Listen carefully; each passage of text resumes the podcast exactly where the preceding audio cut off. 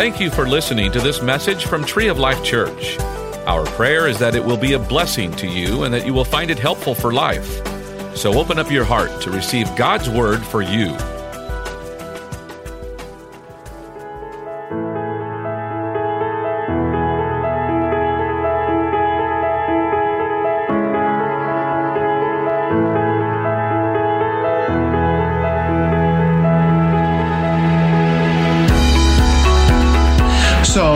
We knew about uh, Tree of Life through just being off of 35. That was one big thing. And then, you know, my wife kind of uh, looked at Tree of Life through the internet as well. And so we went the first day and we checked it out, and like everybody there was just so super friendly. It was so genuine that it made us stay. We listened to uh, Pastor Don. Once he started to preach, it just fell upon us that this was the church for us. Yeah, like it just felt like home whenever we were there. And we didn't really start off going to church. Um, when I was younger, we never went to church when we were kids. I kind of just found went to church with friends, and when we got older, we just kind of got busy, and we just never you know, had a church life or a church home. And when we moved to New Braunfels, once we stepped into Tree, it was just like, okay, this is where God wants us to be. Being a part of Tree has really just changed and transformed our lives. Like when we look in hindsight and we can see where we've come from um, two years ago when we first started going to Tree, I mean, everything in our lives have changed. You know, we're just better. Our marriage is stronger. Um, we have stronger friendships and stronger relationships with other people. And I mean, everything is just so much better now that we've been going there. Yeah, we also found ourselves uh, reading the Bible, praying. Our family has come together. I mean, it's just been a complete change. It has changed the way we feel, it has changed the way we react to others. They love Tree Kids. It has been a big influence on them completely. It has changed their grades, it has changed them completely, as well as us.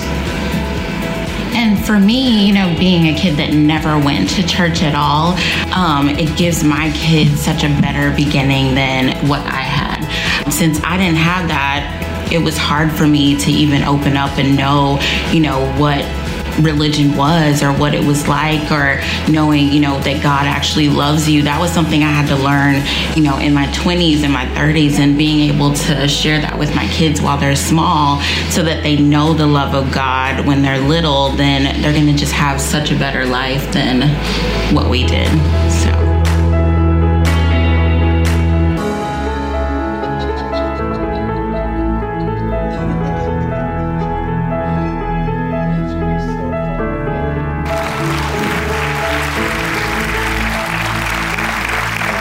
Amen.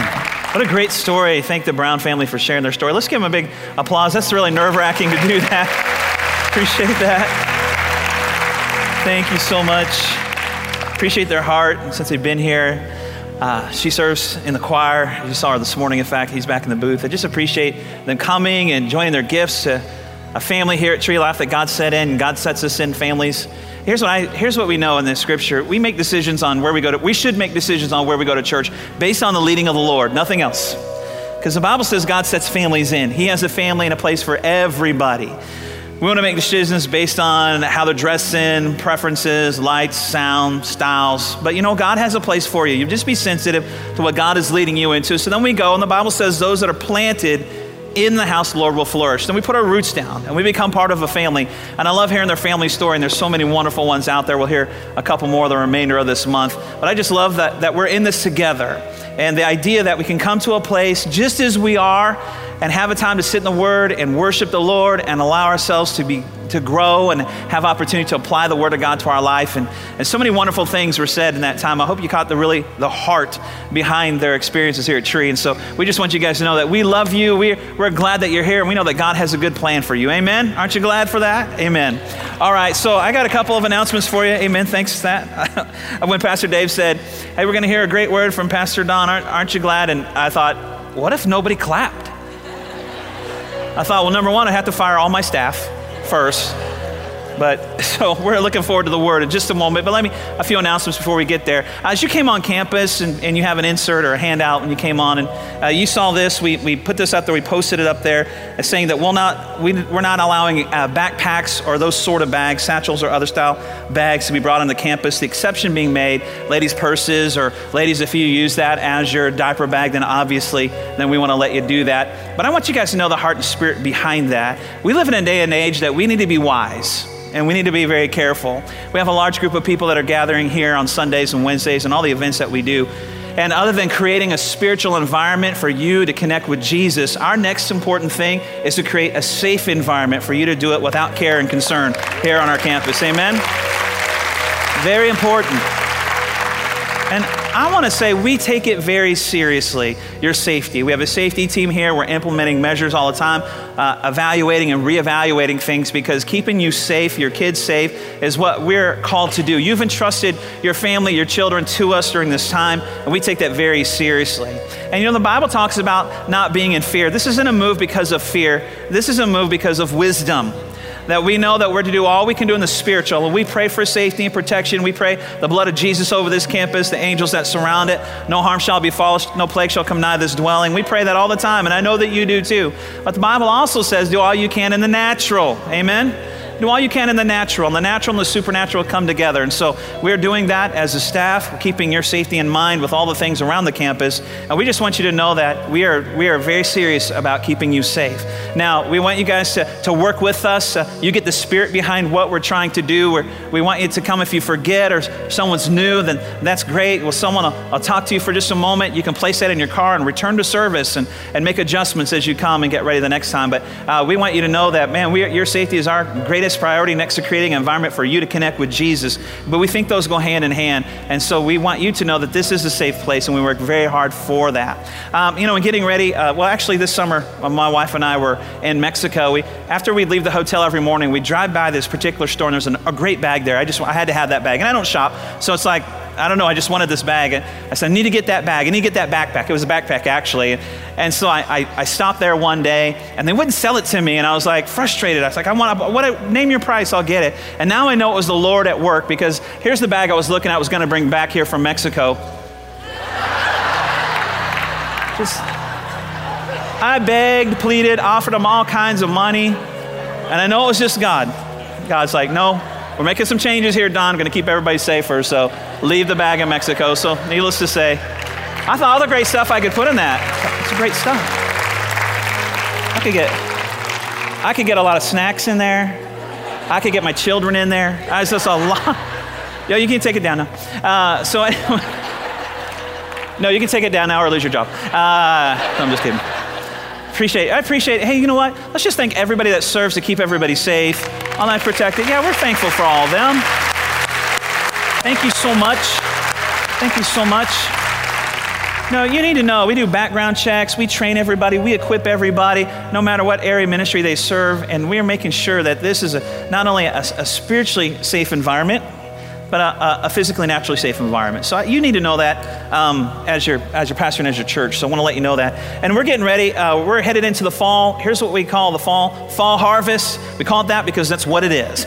if you look in the natural, and, and, if you talk to someone that does uh, farming or ranching or anything like that, or just growing things, and then you look in the scripture when it talks about the fall and different feasts, the fall is a time for harvest. Well, that's true in the spiritual as well. That's our greatest opportunity as a church to reach the most amount of people for Christ. And so we make a huge concerted effort to put energy, effort, and resources into the fall harvest. So we're asking you guys to join with us. We have a new series coming up, kicking off in the fall called Unbroken. And it's so many broken things in our life, so many broken promises, so many broken people, so many broken relationships. But the Bible talks about things that were never meant to be broken, that God has established, and God has a plan and purpose for. So we've called our series Unbroken because some things are never meant to be broken. We're going to look at the principles in God's Word that apply to different areas of our life life and relationships, on how He has a plan for to, to be things, relationships, our lives to be unbroken. And let's get back on track with what God has. So we want you to invite anybody and everybody. We have invite cards at the Welcome Center. The ushers have invite cards.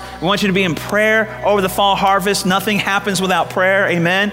In fact, as you heard Pastor Josh in the announcements on the 24th of this month, Wednesday night, the 24th of this month, uh, we're having corporate prayer in here. The whole service is dedicated to praying for the fall harvest. So we want you to come out and participate with us on that. You can go online. We kicked it off 21 days of prayer, rather. We kicked off last Sunday for the fall harvest. You can go online, find the prayer points, find devotionals, connect with us over these 21 days so we can all join our faith together. Amen. For the greatest fall harvest that for the kingdom of God that we have yet to see. Amen. So lots of opportunity, guys. So we're doing our job being a tree of life to a lost and hurting world. Okay, now having said that, are you ready for the word this morning? Amen. I just want to go back and say, you didn't have to cheer for me, but you always cheer for the Word because the Word is the life changer. Amen. It's what we build our life on. No matter who's up here, if they're preaching the truth of God's Word, it can change your life. We believe that here at Tree. So we're in part two of a series called The Measure of a Great Church. We just celebrated 35 years of being a tree of life to a lost and hurting world. We're continuing that for the month, if you will. And I'm kind of tag teaming a series that my father, the founding pastor, did in 1995, the year before he he graduated to heaven. Uh, he did a series called The Measure of a Great Church. I've listened to it over and over again over the years because he shares his heart, he shares his vision for this church. And let me say this the vision of God does not change. God established it. It'll, it'll be the same till we go home to see Jesus. Different leaders go at it differently based on gifts, abilities, culture, resources that God has set forth and established. But I just want you to know that our vision established by our founding pastor 35 years ago in one week is still the same as God intended. I believe that. And we listen We'll listen to his heart. I hope that you'll see that in, in, in, in his words and you'll see that uh, operating here at Tree. So, we're going to go ahead and start this morning by turning to Matthew 16. I didn't get to this scripture last week, but I want to start with it. It's really our foundational scripture through the course of this series. So, let me set you up real quick with this scripture and where we're going today. It says, When Jesus came to the region of Caesarea Philippi, he asked his disciples, say, disciples, that's our key word. Hold on to that word. His disciples, those who are following him, following his teachings, doing what he's doing. What do people or who do people say the Son of Man is? They replied, Some say John the Baptist, others say Elijah, still others Jeremiah, one of the prophets. But who do you, he asked, who do you say that I am? Simon Peter answered, You are the Messiah. You are the soon coming King. You are the Redeemer, the Rescuer, the Savior. You are the Son of the living God. And Jesus replied, Blessed are you, Simon, son of Jonah, for this was not revealed to you by flesh and blood, but by my Father in heaven. And I tell you that you are Peter, and on this rock, or the revelation you just expressed about Jesus being the Savior, the Messiah, the soon coming King, the Redeemer, the one who changes lives, saves lives, upon that revelation, upon that foundation, I will build. What's those next two words? My church. Here's what Jesus says Jesus says, He will build His church. This is not my church. This is not the Duncan church. This is Jesus' church or the church of Jesus. Amen? This is God's church, in other words. And He builds it and He gives us instructions and He calls us together. I love that. Now, now here's what I, man did not create, create the concept of church.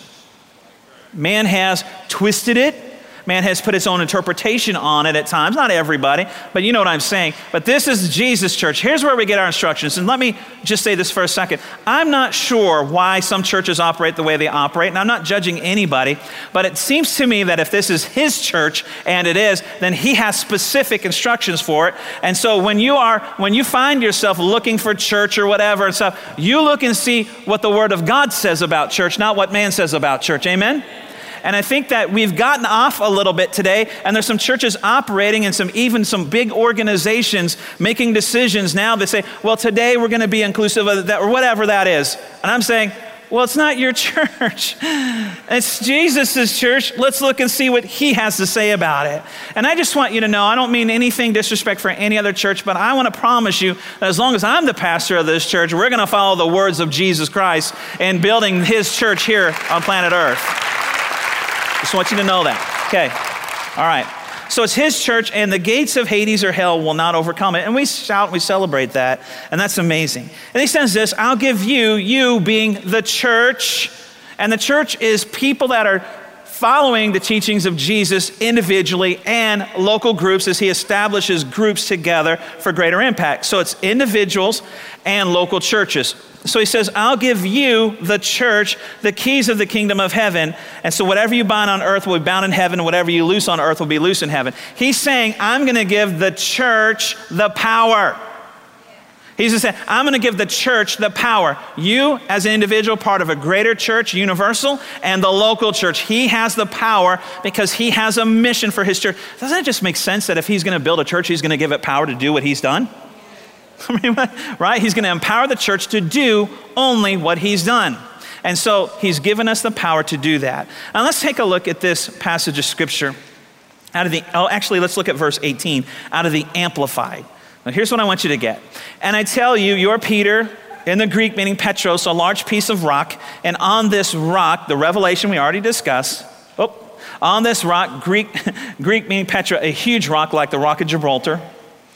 I will build my church, and the gates of Hades, the powers of the infernal region, shall not overpower it or be as strong to its detriment or hold out against it. Now that's good news. It says that the church that has the power given by Jesus cannot be stopped. The enemy cannot hold out against it or operate to its detriment. Amen. That means you and I as the church universal, but you and I as a local church, as Jesus has established it, in forward motion, the enemy cannot hold out against it. I love that. That's good news, isn't it?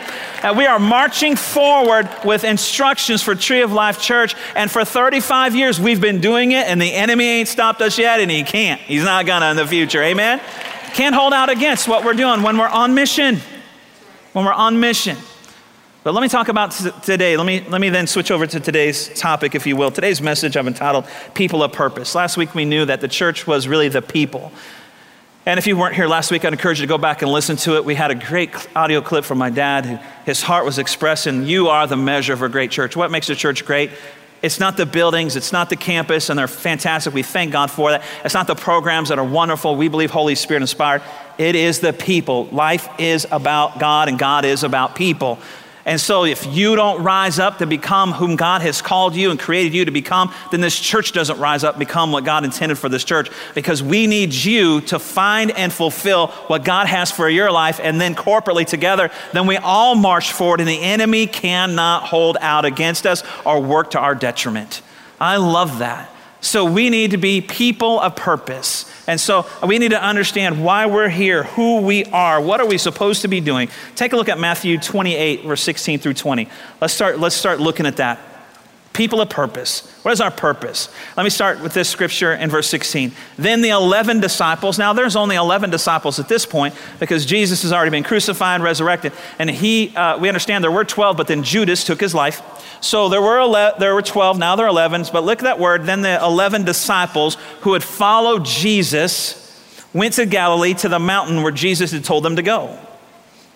When they saw him, they worshiped him, but some doubted. Now, he had already been crucified in the grave and resurrected. Then he was on the earth for 40 days. And then he's fixing to go up to heaven, just to rise up to heaven. So he's spending the last time with his 11 disciples and he's giving them instruction, speaking to them. Here's what he says And Jesus came to them and said, All authority in heaven and on earth has been given to me. Therefore, now listen, go and make what? Go and make disciples. So Jesus tells his disciples to go and make so disciples are to go and make. Amen. Are you getting that? We're going to keep walking this out. So, disciples are who we are to be, and we are to go and make disciples of all nations, baptizing them in the name of the Father, Son, and the Holy Spirit, and teaching them to what? Okay, so disciples are to go and make disciples, and disciples are to obey. So, a disciple is one who obeys the teaching of Jesus Come on. And so they go teach other people to obey the teachings of Jesus. And he says this, and, and, teaching them, them being the disciples, to obey. Disciples go make disciples, and then disciples teach disciples to obey everything that Jesus has commanded because he's the head of the church.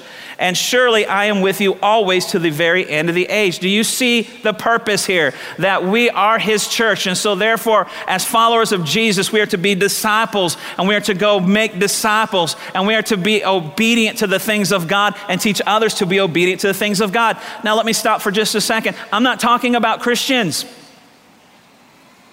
Ouch. I'm talking about disciples. Can I just say there's a difference between a Christian and a disciple? Because I'm amazed at how some people live their life, and I watch TV and I watch sporting events and, and people that live their life basically like the world, and they're getting up and giving glory and honor to God. And then I see things like, I see things that people are, how they're living their life, and I'm like, that's just not, that's, that's, and then, and then you look at statistics that the United States of America profess 84 to 87% of the United States of America profess to be Christian. If that's the case, then why are we experiencing all the things we're experiencing? Because there's a difference between Christian and disciple. Listen, a Christian is eh, now has been kind of watered down. It's been compromised a little bit. It's kind of a more broad term. And, and I want to challenge you this morning. I'm not making anybody feel bad, but we need to be on purpose. We need to be people of purpose. But we need to make sure that we're more than just saved. We need to make sure that we're walking out the teachings of Jesus. We need to make sure that we're obeying the things that Jesus told us to obey in the scripture. That that's what he's looking for. He's looking for disciples. Now, a disciple has to start with a convert, but it doesn't stop there. When you gave your heart to Jesus, that's not the end, that's just the beginning. Now you grow in a loving relationship with Jesus. It says in Matthew 28 18 through 20 in the Amplified. Let's take a look at that. We just read 18 it says, Jesus said, approach them, breaking the silence to them, All authority, power, rule in heaven and on earth has been given to me. Go then and make disciples. There is work to do, work to be done. A disciple is one who has been transformed and changed through relationship and teaching of Jesus. You know, as I was setting this out, uh, just reading different things and looking up different things. I actually saw this, I think, on Wikipedia. It said, I, I, I looked at Wikipedia for a disciple, and it said, um, it talked about followers of Jesus, but then it made this statement, and I'm, I'm not read that right, or where that was right, but it said this there are a lot of followers of Jesus, but few disciples. And that struck me. I thought, did they, is this a 2016 article? I mean, honestly, right? I mean, listen, we're not just here to get our ticket to heaven punched. I mean, God has so much more for it. And really, honestly, it comes out of discipleship. It comes out of listening to Him and, hearing Him and thinking like Him and talking like Him and doing the things that He would do and responding to things the way He would respond.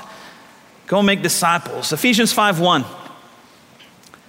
Therefore, be imitators of God as dear children. Be imitators. What, is it, what does that sound like he's talking about? Be imitators of God. Do what, what Jesus would do. Say what Jesus would say. It sounds like he's talking about a disciple to me, honestly. That's what a disciple is an imitator of Jesus. And I thought about his dear children. What a great picture that is. Because how many guys know when you have little kids, sometimes you're going places and you just don't don't want, you're afraid of something come out of their mouth, right? Shh, just don't say anything, kids. Just be quiet. You don't have to say a word. Just eat your food, be quiet, then we're going to go home, okay? Because you get a little nervous. You don't know what kids are going to say sometimes. One time, uh, uh, Jessamy, and, I, and actually my mother-in-law picked up uh, one of my children from school. And so she got in the car, my daughter got in the car, and they call uh, Jessamy's mom Mumsy. They said, hey, Mumsy. And they use the most horrible four-letter cuss word you can imagine. That's theirs available. That's what they use. And she was shocked, and so she pulled the car over and said, what did you say? And so she repeated it. I'm like, why'd you have her repeat it? But she repeated the word. And so she calls Jessamy immediately, and I think we were together. And so Jessamy said, You're not going to believe. She said this. And I look at Jessamy and said, Well, she got that from your family because we don't talk like that in mine. And so, come to find out, when, uh, when she got home to the house and, and Jesse and I were talking to her, and, and we made sure we knew what the word was, so we knew what we were talking about anyway. So, uh, Jesse was like, well, well, we don't talk that way. And so, you can't be friends with that little boy anymore. You just can't be. And, and then we were like, man, it's just, uh, you can't go anywhere. And then people are saying stuff and, and, and this kind of stuff. And so, uh, my daughter's at that time we're in public school, and I'm not anti public school. I'm, I love public school, but uh, she was there, and I'm like, you know what, in public school, that just happens, and we just don't need to be there, and all that kind of stuff. And then so, we told our daughter, you cannot be friends with that little boy. So a week later at church, this lady came up and said, Hey, my son came home and said he can't be friends with your daughter anymore. And we're like, It was a church kid. It had nothing to do with public school. It has to do with they're hearing in the home. Because little children are imitators, are they not? Of their father and mother. So it can work to good and bad, right? You know what I'm talking about, right? But we're talking about being a disciple, being an imitator of Jesus. What comes out of your mouth? What, what, what Jesus was saying comes out of my mouth. What, what are you thinking about? What Jesus thinks about? How are you acting, responding as Jesus would? Why? Because you're a disciple. That's what we need to be about. Let's look at this scripture in the Amplified. It's, it explains a little bit more. Therefore, be imitators of God, copy him, and follow his example as well beloved children imitate their father. We need to ask ourselves the question Would you consider yourself a disciple? Based on what we've just read already in the scripture. Not a Christian, not a church attender, but an imitator of Christ. There is a difference there, and we've forgotten about that, I think, sometimes.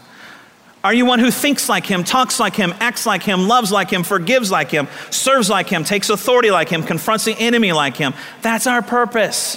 We're to be disciples that make disciples. And it's so important to do that, especially in the world today. We face things that are different than ever before, and we can't afford to respond like the world. We need to respond like Jesus. We need to respond to our, in our marriages like Jesus, and our families like Jesus, and our bodies like Jesus, and our finances like Jesus. Being a disciple doesn't keep you free from challenges in this world, it keeps you in the mindset of Christ. And it's the mindset of Christ that helps you overcome the challenges of this world. Being a disciple doesn't mean bad things won't come, it means you're not going to buy into them. Being a disciple means you're going to be imitating him. I know how he thinks in this situation, I know how he talks, I know how he responds. We need to become a disciple. Discipleship is so important. It is. So, Pastor, you have to say that. Well, I do if I want to be obedient to God and help you grow and be like Him, which is why we're here. I want to be a disciple making disciples. But we think discipleship is sitting in a bunch of classes. That's boring. That's bondage almost. We think like that. I don't go to all these classes there, then I got to go to Sunday and Wednesday, then I got to get in small groups, and all you're talking about is discipleship, discipleship. You know what? Can I just tell you that yes, you do need to do all those things. Why? Because it's to your benefit to think like Jesus, talk like Jesus, act like Jesus, respond to challenges like Jesus, not like this world system, not like what this world would say. Can I tell you, sitting in some classes and going in small groups and stuff is a small price to pay to become a disciple. You want to go and be like Christ, you need to be around the teachings of Christ. And can I say this here? The greatest discipleship in your life probably will not happen within these four walls, but will happen in your four walls at your home.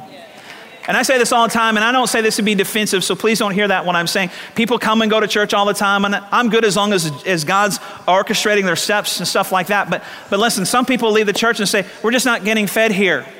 We need to go somewhere we can get fed. And I would say to them, Well, yeah, if I was only eating once a week, I'd starve to death too. And that's it's true. It's true. Or two times a week.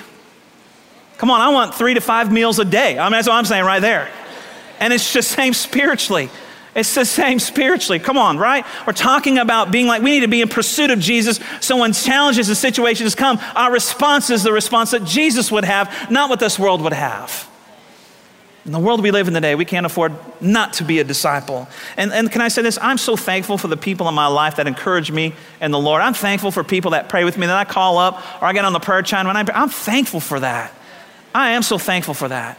But can I tell you, I'm thankful for the power of the Holy Spirit operating in my life. Can I thank you? I'm thankful for the truth and power of God's Word. I'm thankful for the authority that I have through the shed blood of Jesus Christ. I'm thankful that I can say what He said, do what He did, and see the results of it in my life here on the earth. Can I say, I love people praying for me and stuff like that, but I don't have to run to the altar every week for prayer if I'll be more of a disciple. But I'm thankful for those times and moments. I'm not disrespecting that. You need to do that. But are you hearing what I'm saying today? The, the power of being a disciple. The power of being a disciple. I hope I'm a better disciple today than I was yesterday, than last week, than last month, than last year. I hope I'm a better disciple than I was from the moment I got saved. We need to be growing and maturing every day. Luke 6:40. A disciple, listen to this, a disciple is not above his teacher. You're not going to get greater than the teacher. But everyone who is perfectly trained will be like his teacher. And can I say the scripture says that we are to be like Christ? Our goal is to be more like Christ today than I was yesterday. We're to be more like Christ. Now, listen, the way to be more like Christ, the scripture says here, is to be a disciple. And it says a perfectly trained. Let's talk about that word perfect for just a minute. In the Greek, the word perfect has three definitions to it. One, to be mature or growing up in Christ, grow from being a little baby to a mature believer. And the second definition is to be fully equipped, that you're equipped for everything and ev- anything. The third definition in the Greek for perfect is to be repaired, fixed, restored, and mended. So the more, the more we grow to be like Christ, the more we imitate him, the more we're fixed, the more we're mended, the more our marriages are restored, the more we are free, the more we are healed, the more our brokenness gets repaired. Come on, the more our, our, our lives, the relationship with our kids get restored. You see the power of discipleship? It fixes things in your life, it mends things in your life, it restores things in your life. And if our goal and mission is to be like Christ, and it is, then it's going to take you and I being a disciple, not just saved, but being a follower of Jesus. And some of the answers that we're looking for, that we're asking prayer for, that we're sending on scriptures, and do all that. But some of the answers that we're looking for will come just from being an imitator of Christ. What's coming out of our mouth? What are we doing? What are we saying? We're not talking about perfect people. We're talking about discipleships growing and maturing, disciples fully equipped. In fact, Let's listen to our founder with this first clip. The only way we become functional is through the new birth and through the Word, surrendering ourselves to the Word and the Holy Ghost and becoming a disciple of the Lord Jesus Christ and becoming like Him because He is fully equipped to deal with everything. And if we're like Him, we're fully equipped. And He is mature, and if we become like Him, we walk in maturity. Hello? And He certainly is not broken or, or need of mending. He is whole emotionally, physically, spiritually, Jesus is whole. Anybody getting this? Now, I want, I want to tell you something. Don't misunderstand what I'm about to say. You cannot be mended and whole and come to wholeness by living out of the past or by poking a finger and blaming someone else for the way you are now. You must get into the Word of God and put your focus on the Lord Jesus Christ and who you are in Him and learn through the Word of God and through prayer, praise be unto God, as to who you are. Then mending and repair and wholeness will come. And we want to focus it every place else. And we rise not above. I'd still be a drunk today, even though the Lord loved me. And at the cross, when I met Jesus, he said, You've been delivered from your drunkenness, but I'd still be a drunk unless I decided to become a disciple of the Lord Jesus Christ and be like Him. But I want you to understand something. The way out is Jesus, the Word of God, the Holy Ghost, the blood of a lamb, the blood of the cross, the resurrection, the resurrection power, the power that abides within, the anointing that breaks the yoke of bondage. Jesus left nothing out for the life that is yet to come or for this life. And yet the church is permeated with politics, it's permeated with governments, it's permeated with programs, it's permeated with everything and think tanks and philosophy and traditions and ceremonies that look good but rob the people of power and identity with God and their salvation and their resurrection and who they are. We need to get back to who we are in Christ. We need to zero in on the cross. We need to zero in on the empty tomb. We need to zero in on the Lord Jesus Christ and get back to the Word and becoming as He is and thinking as He thinks and walking as He walks and talking as He talks and praying what He prays.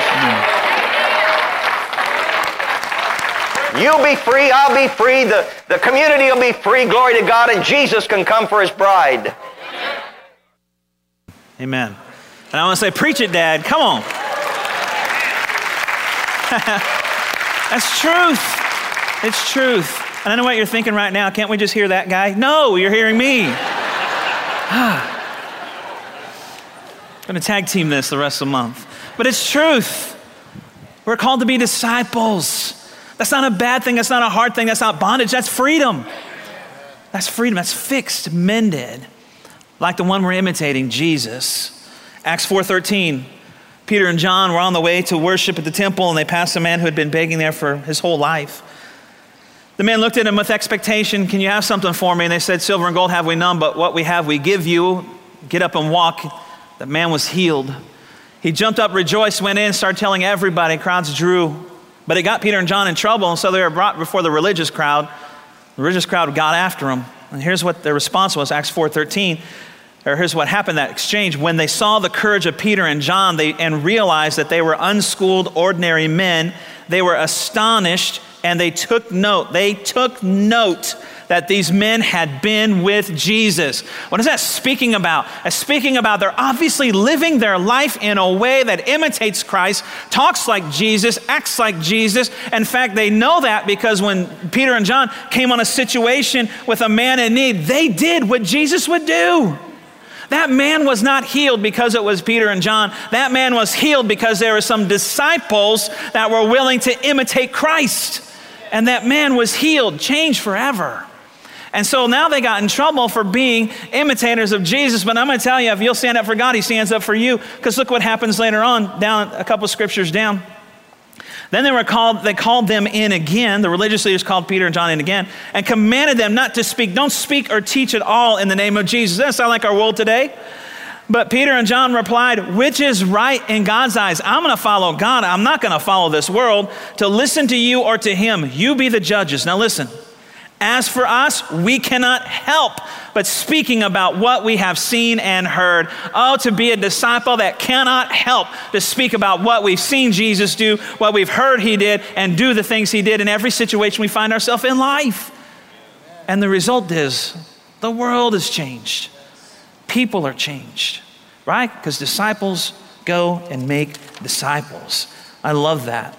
I, I love that idea, that picture right there, because it reminds me so much uh, have you ever been uh, around town somewhere and someone comes up to you, see somebody in church, how you doing, or a friend, how you doing, and there's a need and something quickens in your spirit, but you have a chance to do something. You have a chance to respond like Peter and John, and, and sometimes we'll, we'll do it, and sometimes we'll get scared and back down. Oh, to be courageous enough that care more about what God cares about than what anybody else cares about we can't help but speak and do the things of Jesus. I'm reminded my, my, wife when we go places, she's so great at this. And can I tell you, it's one of the hardest things for me. I can stand up in front of thousands and thousands of people, but when I'm in a situation like in Walmart or HEB and somebody wants prayer, I'm like, yeah, just give me your name up, pray for you.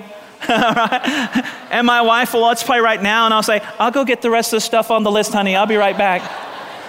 She's more courageous than that. And she'll like, let's just pray right now and take her hands right there in Walmart or HEB. I remember I was at Chick fil A with one of my daughters and we saw an accident. Two cars hit each other right in front of it. And so they pulled over at the side right there, and I saw the thing happen. And I told, I told my daughter, I said, I'm gonna go check and make sure everybody's okay. And so I walked over there, and so there's uh, uh, two teenage girls in one car, and then a, a gentleman in another car. And and his back was to him. And I walked up and said, Hey, is everybody okay? And he turns around and says, Hey, Pastor Don, how's it going? And I said, Good, who are you?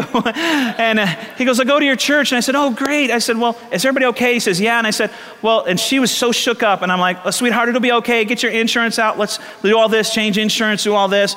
And I, and I told her friend and the guy said, Why don't you guys go take a picture right there at the street, just with your phones and everything? And so I looked at her again. She was really shaking. I said, Are you okay? She goes, I'm just, I can't stop shaking. I said, Well, can I pray for you?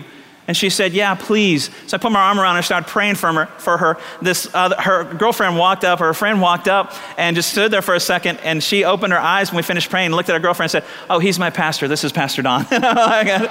you don't know. You don't know.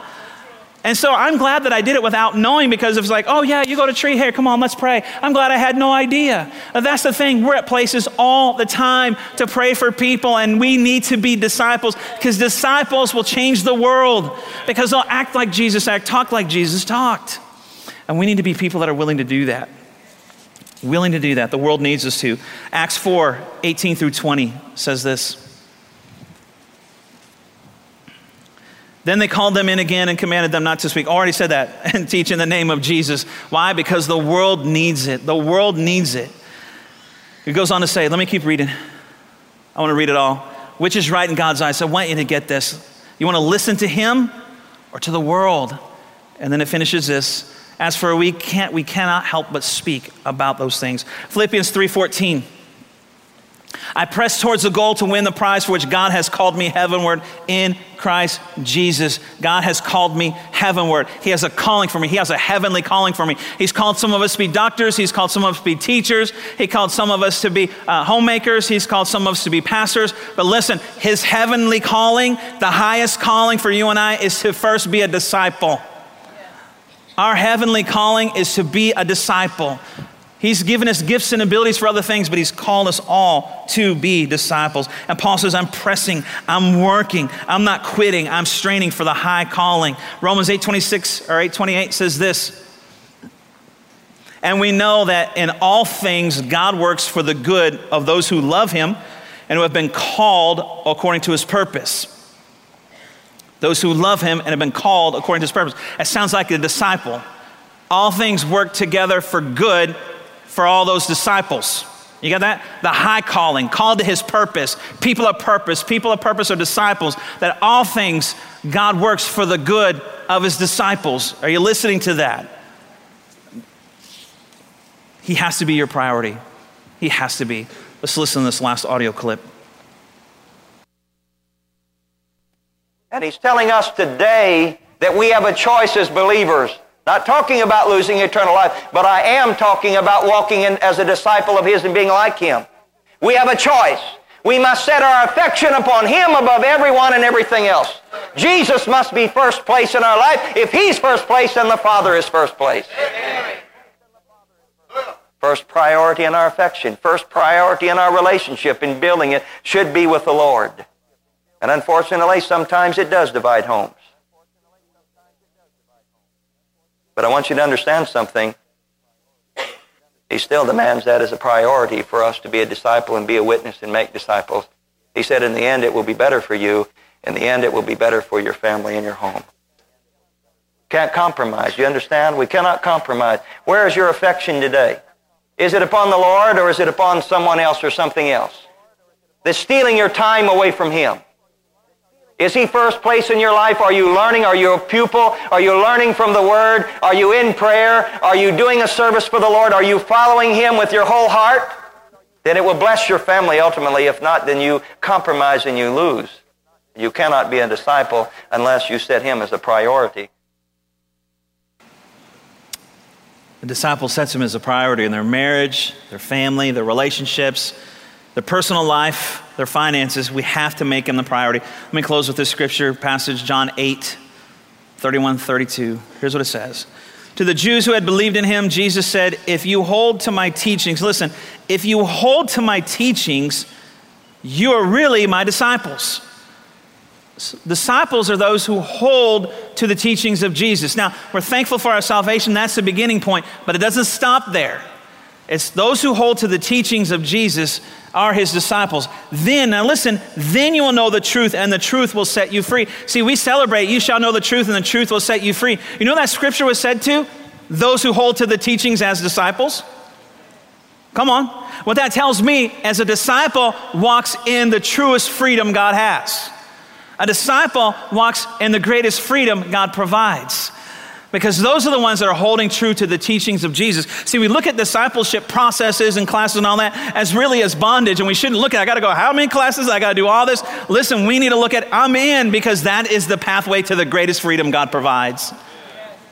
Disciples find themselves walking in freedom. Now, that, that phrase right there, um, if you hold to my teachings, Listen to what it says in some different translations. The Amplified, it says, Hold to his teaching and live in accordance with them. New Living Translation, remain faithful to my teachings. New King James Version, abide in my word. Message paraphrase, stick with it and live it out. King James Version, if you continue in my word. No matter how you read it, no matter what translation, it says that we as disciples are to hold to the teachings of Jesus and live them out in every area of our life. And that is our pathway to the greatest freedom God provides. God is a good and faithful God, and He has a great plan for your life. We hope that you enjoyed this message. You can find more messages and information about Tree of Life Church at treeoflifechurch.org. We'd like to invite you to come visit us at 5513 IH 35 South in New Braunfels, Texas, or you can watch us on live stream. Thank you again for listening.